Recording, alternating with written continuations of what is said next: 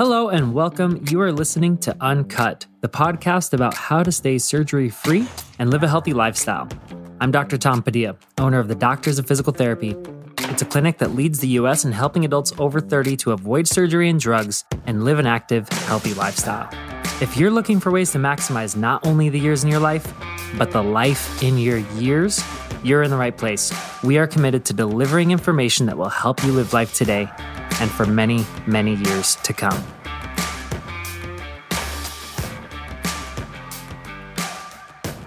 Hello and welcome back. This is another episode of Uncut. I am Doctor Tom Padilla, your podcast host. I own the Doctors of Physical Therapy located in Scottsdale, Arizona. And this podcast is dedicated to overtraining in youth. It is something that we are seeing more and more in the clinic as of late. A lot of our clients are bringing in their kids in the age range of anywhere from seven to eighteen. And this is being recorded in April of twenty twenty-one, which is coming shortly after or still during the coronavirus pandemic. And our theory for this is in part due to kids finally being able to get back out into athletics and hitting things as if they never stopped after a year at the desk on Zoom, frankly, being more inactive, playing video games and doing things that they otherwise would not have been doing if they had been able to be active for the past year.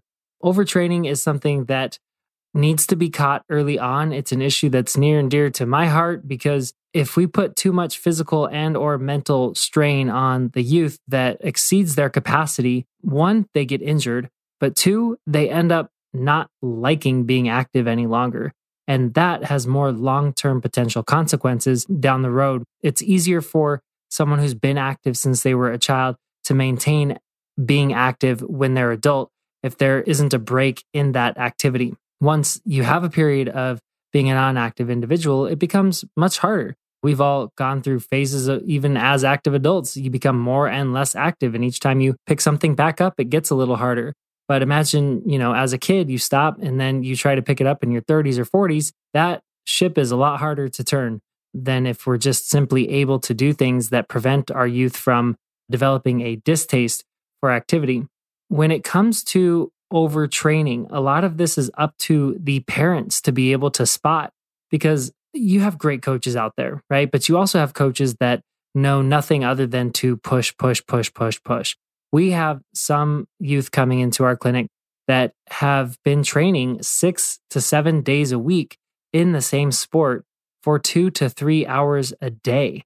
And a lot of the parents are coming to us and saying, you know, I, I trust the coach. I trust they know what they're talking about, but doesn't this seem a little bit excessive? And the answer is yes, that's absolutely excessive because what you're doing is you are loading the same structures in the same way over and over and over without any variability, especially if you're a one sport kid. Overtraining and training in multiple different sports are, are two different topics, but they are pretty intertwined at the same time. So we're going to talk about both. If your child is a one sport athlete, they are overloading the same structures in the same way all the time. Over time, what that causes to happen is overdevelopment of certain muscles and underdevelopment of others, which in the long run can have negative effects for their overall athleticism. Also, when you train the same way all the time, you're loading the muscles, tendons, bones in the same way. You're increasing your chance of getting bony or growth plate injuries, which if the child gets a growth plate injury, the growth plate is the part of the bone that has not yet firmed up and allows a child to continue to grow and does not firm up until they're a certain age. Now, if that growth plate gets injured, the bone in its healing process actually does start firming up, which can stunt the growth of a limb. So that's why when it comes to exercising in the same way six to seven days a week, or only doing one sport throughout an entire yearly cycle, your youth is being more exposed to these types of injuries that will not only cause them to perhaps burn out or be exposed to other tendon injuries, but it can expose them to growth plate injuries. It can also just expose them to a high amount of physical and mental strain that is actually beyond their capacity, which will end up with them burning out and not liking it in addition to the injuries. And there's nothing more demoralizing to an athlete that has decided to be a one sport athlete in the hopes of getting better and better and better at that one single sport, but then who keeps getting injured because they're doing that. There are signs and symptoms to look for that might indicate that your child is overtraining, and that's what we're going to talk about here. The first thing to look for is persistent pain. Kids complaining about this or that every once in a while is probably pretty normal, but if they complain about the same thing over and over, and they're not actually having a reason for that to hurt. Like if their ankle starts hurting and it's not swollen and they didn't twist it, and the only thing that they've been doing is playing a sport, that might be a sign that they're overtraining. A lot of parents have the tendency at first to believe that their child is exaggerating. It's a very common occurrence uh, because many people's kids complain and exaggerate, I'm guessing. So it's important to, when your child is complaining about the same thing over a prolonged period of time, to make sure that you actually investigate that. The other thing is personality and mood changes. So a lot of kids, when they are pushed beyond their limits, they won't be the same kid. They'll be a little bit quieter. They'll be a little bit more disengaged. They'll be a little bit more tired all the time. You also might see their performance drop on the field. You might see that they just look more fatigued and they have a general malaise about them, or just not feeling well all the time, or they're more prone to getting sick. You might see that they become less enthusiastic about either the sport or about being active or the competition, and they seem to kind of lose that competitive edge that they once had and the and the love for the game. These are signs that your kid might be going through overtraining or fatigue from playing one sport too much, and these are important signs to look out for. So it's pain, personality changes, decreased performance, increased fatigue, and decreased enthusiasm.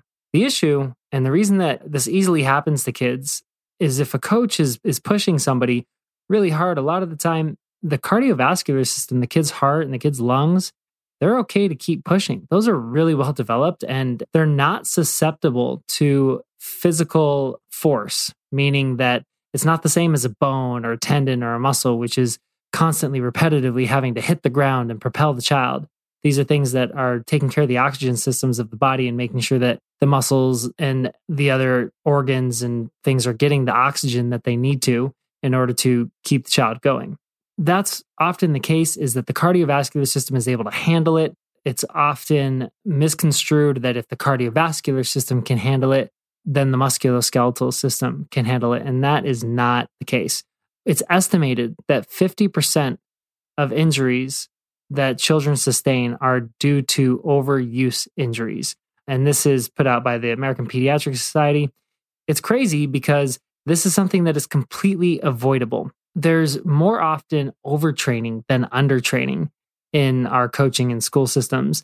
It's something that we hear very, very commonly from our parents. There's a big lack of cross-training or encouraging children to play in multiple sports. Oftentimes, coaches are rather pressuring kids to be in a club sport or something of that sort all year round, which does end up eventually narrowing their athleticism and putting them in more danger of these overuse injuries. So those are the things to watch out for. The things to do are to talk to your kid if you're noticing these changes. Pay attention if your kid is saying that they have pain. If their performance is decreasing and their enthusiasm is kind of waning for the sport, sit down with them and have a talk about if it's something they really want to continue doing, or see if they have other sports that they want to try out. This is something that a lot of the times even parents have a hard time doing because their kid is really good at a sport and they like watching their kid. It's almost like uh, you know, you're living vicariously through your youth to see them kick butt and take names out on the field or the court. But it's very important that we have a long-term view of, if this child loses their enthusiasm for physical activity entirely and then becomes sedentary, it's going to be much more difficult for them to pick that back up in the future, which then puts them at more risk for developing diseases that are caused by modifiable risk factors like heart disease, like type two diabetes, like other issues that are because of inactivity, poor lifestyle choices, and or habits. And so it's an important lens to look through, that yes, it's amazing to watch them play because they are so athletic and so energetic, and they can play with passion and really get amazing things done. but at the same time to look through the lens of how do you want their next ten, twenty, thirty years of life to look? And what are we really setting them up for? Not everybody's going to be the next LeBron James or whoever. Taking a long-term look and, and being realistic about what you actually want your child's life experience to be like. So that's all I have for today. I hope that these signs and symptoms of overtraining were useful. If anybody is out there and their kid seems to have those symptoms, sit down with them and just have a conversation with them about it. It's the best thing that you can do. The kid might feel like they're being pressured or not heard at, at school, and it's important for us to be on the lookout for that before they end up needing to come see people like me for physical therapy for three to six months because they keep getting injured and then they have to miss an entire season and then they're behind anyway. So if you like this episode, make sure you like it, subscribe to our podcast. If you or another parent needs to hear it, if you know one of those uh, tiger moms or helicopter parents and they're really on their kids about athletics and, uh, or maybe it's your spouse and you think that they need to hear this message, go ahead and forward it to them. Leave us a review. Let us know what you think. Help other people find us. And until next time, get out there and live life today.